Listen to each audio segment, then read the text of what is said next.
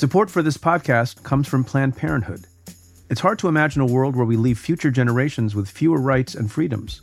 Since the Supreme Court's decision to overturn Roe v. Wade, politicians in nearly every state have introduced bills aimed at blocking people from getting the essential sexual and reproductive care they need, including abortion. Planned Parenthood believes everyone deserves access to care, and with supporters like you, they can reclaim our rights and protect and expand access to abortion care. Visit plannedparenthood.org/future to learn more and support their cause.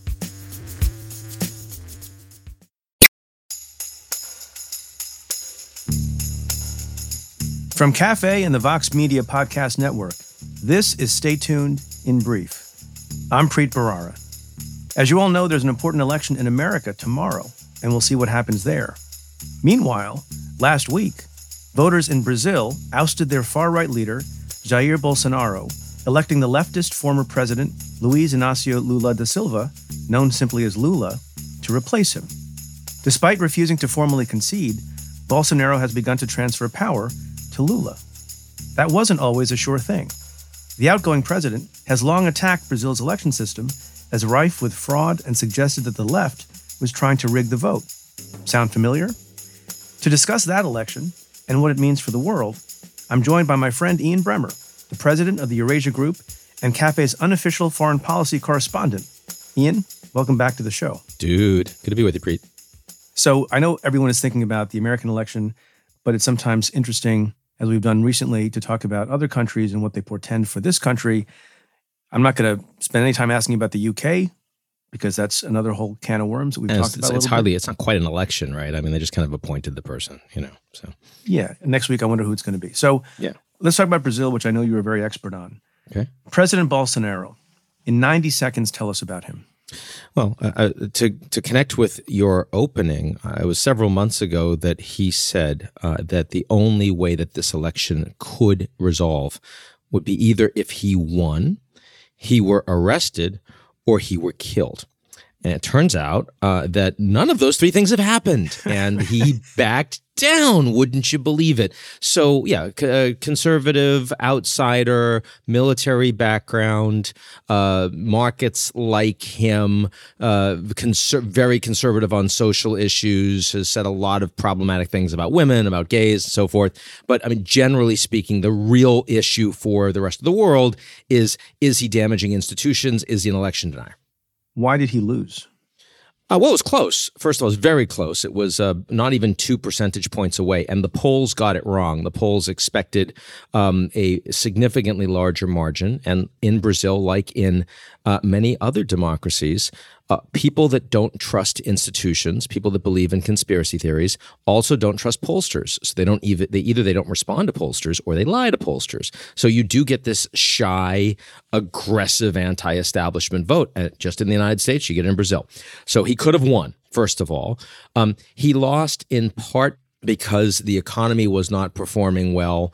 And uh, Lula, when he was president, uh, was in an extraordinary boom. Commodities were very high price, super cycle, they used to call it. Uh, and so he benefits from a bit of that. He's also tacked effectively to the center. They had a harder time portraying him as a strong leftist, uh, given his running mate um, from a center from a center left uh, political party, um, and, as well as the way he's been talking about the economy more recently. So all of those things together um, gave, and, and the general anti-establishment trends. So Macron does really well until he's in power, and then everyone's angry with him. Bolsonaro was an outsider, but after four years of running the country, he's not anymore, and so he gets the anti-establishment vote going against him.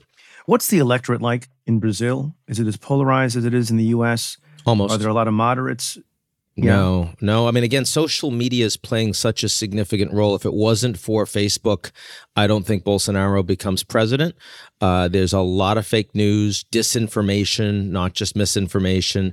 Um, there's active efforts to turn uh, the political opponents as enemies of the people.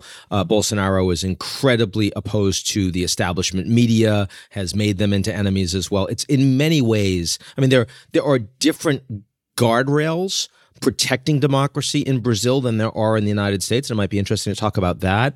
But the uh, erosion of democracy driven by social media platforms that create incredible incentives for politicians to become further and further extreme and demonize their opponents as other and hateful, that is absolutely at play in Brazil the way it is in the United States.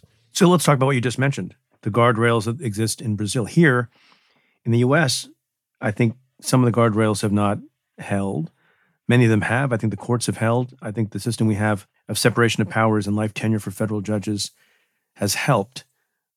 Is there anything we should learn from in Brazil as far as guardrails go? Yeah, absolutely. So, first of all, the, the judiciary is not as much of a guardrail in Brazil. It has been co opted more by the left. It was actually used. Uh, the Supreme Electoral uh, Tribunal um, made a bunch of um, efforts uh, legal efforts to uh, make life harder for Bolsonaro. They were definitely putting their thumb on the scale.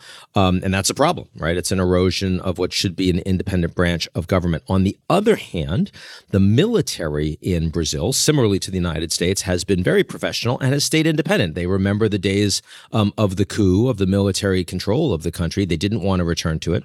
And uh, they, in addition to several of Bolsonaro's allies, very quickly after the election stood up and said, this election was fine and we're accepting the outcome. That was a fairly big deal. Another thing that really matters in Brazil, and they have an advantage here compared to the United States, is they have a federal election. They don't have elections state by state. So it's very hard to overturn or control. So in the United States, you had Trump that was literally calling individual state authorities of his political party saying, find me votes. And they said, no, we're not going to. But who knows what happens in 2024 with a lot of election deniers yeah. in power. In Brazil, there's no one for Bolsonaro to call. So what you have to, the only thing you could do is question the election overall, the electronic voting, for example, because it's all done nationally. And that clearly wasn't going to work. One other thing that's a big guardrail in Brazil is that in the United States, you've got a strong Republican Party, a strong Democratic Party, and Trump has managed to co opt most of the Republican Party, at least for the time being. In Brazil, it's a much more decentralized party system, fragmented party system. So Bolsonaro just doesn't have a large number of political confederates in office in Congress. He doesn't have that party structure that he can use and deploy to his direction. And so, in the same way that I remember when you and I were doing a pod before January 6th, and at that point, it was very clear to me lots of things to worry about, but no chance of a coup because you just didn't have the ability to overturn those guardrails no matter what Trump tried to do. In Brazil, there was a very significant likelihood that Bolsonaro would come out and say, I refuse to concede this election was stolen. But there was no chance of a coup because those guardrails were too strong. So, two questions. Yep. When Bolsonaro was posturing about not accepting the election results in advance and saying it was rigged, was he taking a page from Trump? And yes. two, why did he capitulate? he was taking a page from Trump. And I mean, not just from Trump. I mean, there are so many anti establishment populists that are finding that the best way to play to their base and to undermine their opponents um, is by taking this maximalist. The only way the election can possibly be legitimate is if I win, which you know is is you know, the exact antithesis of democracy. But nonetheless, it again it plays. It plays in this environment. Why did he capitulate? He capitulated because it was fairly obvious um, that he did not have a pathway to continue to fight. Uh, that did not risk him uh, being made ineligible to run again in four years' time. Because if he had actively called for violence, and there were a lot of truckers that were out, uh, in fact, at the at the height, uh, 24 hours after the election, and remember, first 24 hours, Bolsonaro says nothing. He's not in public at all. He's not made any statements. It's very clear that Lula has won. There is not a single statement from the president, uh, outgoing president of Brazil you have truckers that are literally disrupting highways 400 different highways across the country. I mean snarling supply chain impossible for people to go to work. I know that brazil uh, traffic is horrible in the best of times. This was the worst of times. And he, the fact that he wasn't saying anything was motivating these people to come out and do more. But after 48 hours with the Supreme Court saying that uh, you're going to be penalized. We're going to you know have big fines against you if you don't get out. With the head of the military and the highway police actively starting to break up some of those disruptions fr- from the truckers. Bolsonaro finally comes out. He delivers a non concession concession speech. He does not concede, he doesn't say he accepts it, but literally right after he gives the speech, his chief of staff stands up, takes the podium from him, and says, We're now going to facilitate a legal transition to the next administration. And Bolsonaro does come out and tells his supporters, the truckers, don't do anything illegal, don't disrupt traffic. So, I mean, this is as much of a back down as his fragile ego could possibly allow. Yeah, look, and as you pointed out in more than one social media post, quote, Americans might take notice, end quote. Is there any evidence that during this period, right before and right after the election, that Bolsonaro consulted with Trump? Uh, no, there's no evidence that he spoke with Trump. Uh, there is um, a lot of evidence that American uh, hardline election deniers were watching Brazil carefully. You had Steve Bannon, for example, who was publicly saying that he shouldn't, that Bolsonaro shouldn't concede, um, implying that the election was stolen.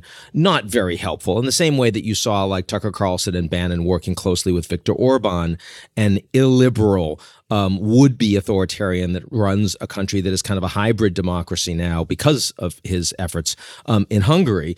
Um, you saw some of that in Brazil, but there's no indication that there's high level engagement or strategizing between Trump himself and his inner circle um, and Bolsonaro in the uh, in the aftermath of election. No, I haven't seen that.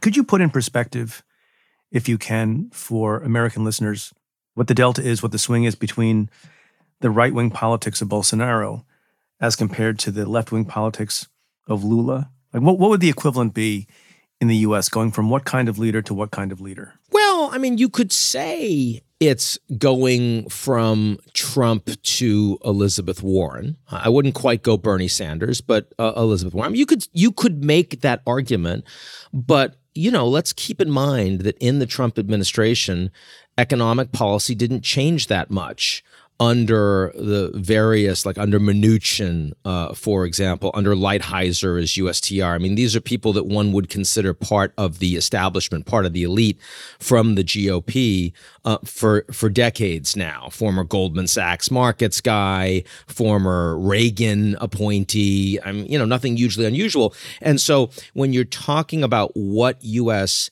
trade policy, tariff policy, economic policy looked like under Trump. It wasn't such a dramatic shift. For a guy that was talking about drain the swamp, looked very swampy.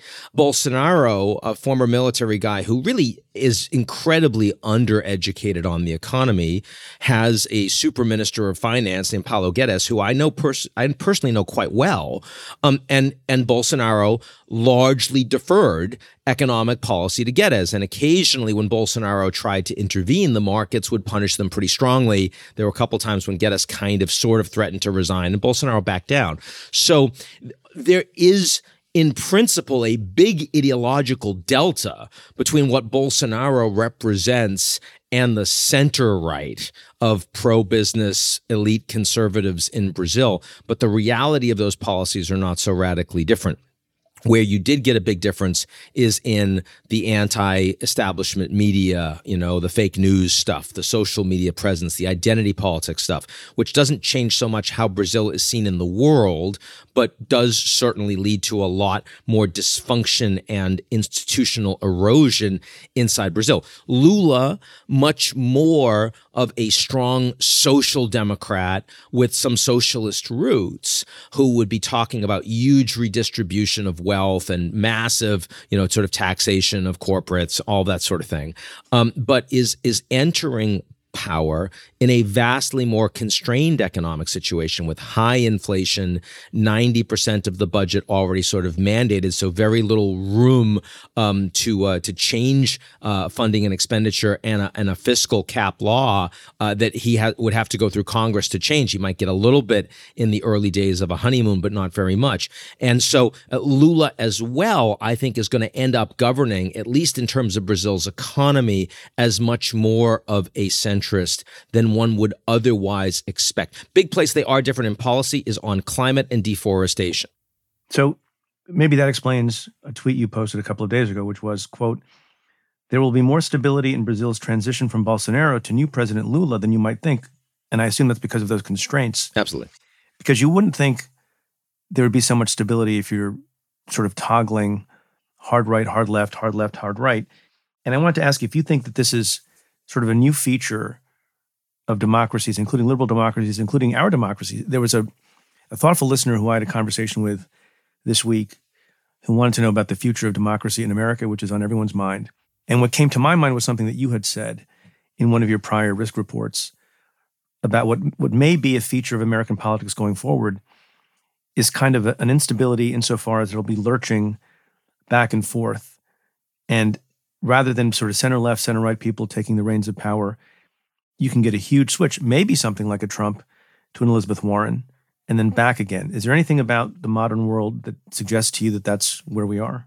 Yeah, I think you're going to see more of that. Um, and I think as that happens, allies of the United States see less consistency from the US and therefore more willingness to hedge. I think part of the reason why the Saudis, in the person of Mohammed bin Salman, decided to kick Biden pretty hard after the trip and go ahead with this uh, significant reduction of oil production is because MBS's perspective is well, Biden's never going to really trust me and work with me no matter what. And if he's gone, the Republicans are going to do exactly what they used to do anyway. So, what does it really matter? how much I'm aligned with this one individual administration. Where when I work with the Chinese, I know that I'm going to be working with them consistently for the next 10, 15, 20 years in the person of Xi Jinping.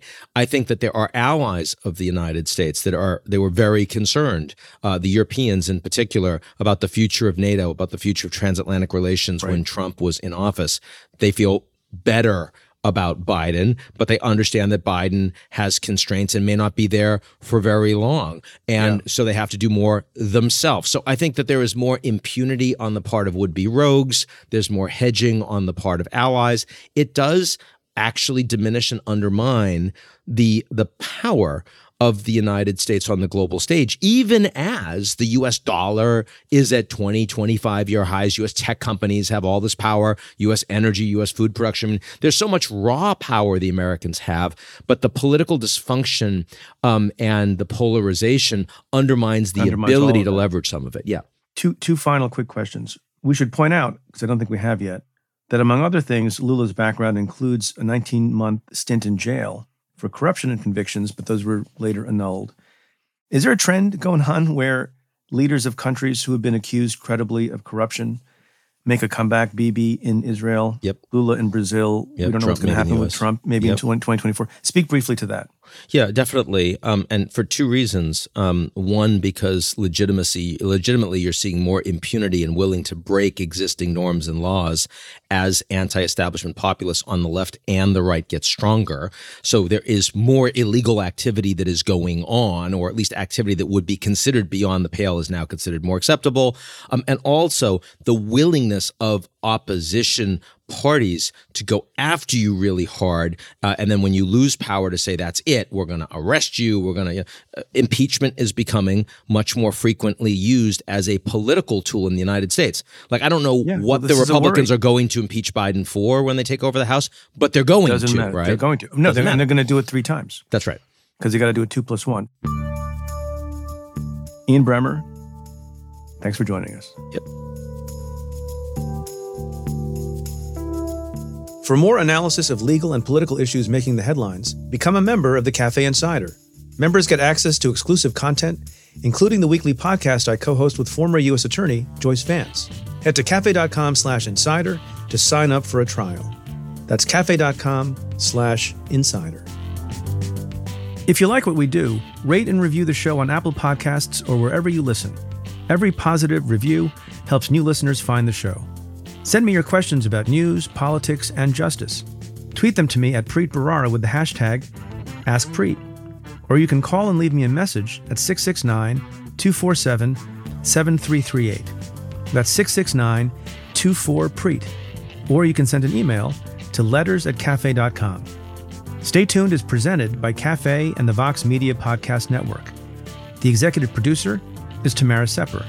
The technical director is David Tatasciore. The senior producer is Adam Waller. The editorial producers are Sam Ozer Staten and Noah Azulai. The audio producer is Nat Weiner. And the cafe team is Matthew Billy, David Kurlander, Jake Kaplan, Namita Shah, and Claudia Hernandez. Our music is by Andrew Dost. I'm your host, Preet Bharara. Stay tuned.